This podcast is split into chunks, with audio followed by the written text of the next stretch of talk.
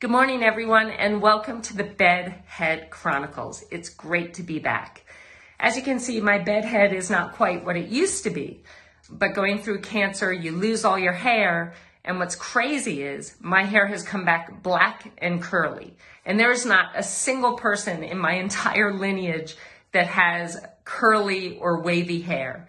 And here I've got black and curly hair. And I am so deeply grateful because I have hair and I'm alive and it's such a gift.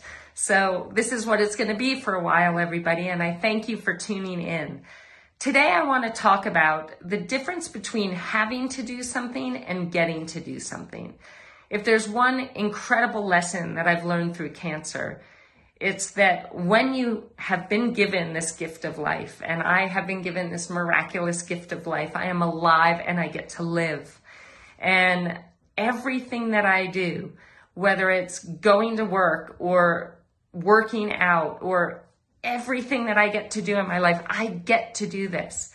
It's no longer I have to go to work or I have to work out or I have to do this and it's this chore. It's a gift. Everything I get to do because I'm alive is an absolute gift. And I want to share this with you because so often I hear people say, Oh, I have to go to work and oh, I have to work out. And it makes the experience something that becomes a chore, it becomes work, it becomes unenjoyable.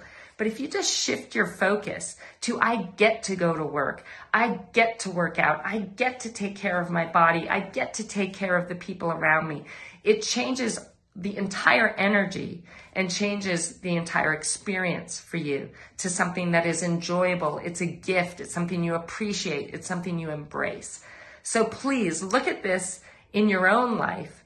And when you find yourself saying that you have to do something, try and look upon it as, wow, I get to do this and see how that changes your entire experience of whatever it is that you're doing. Life is a gift. It's an absolute miraculous gift. Embrace every moment and make it what you dream it to be. Have an amazing day.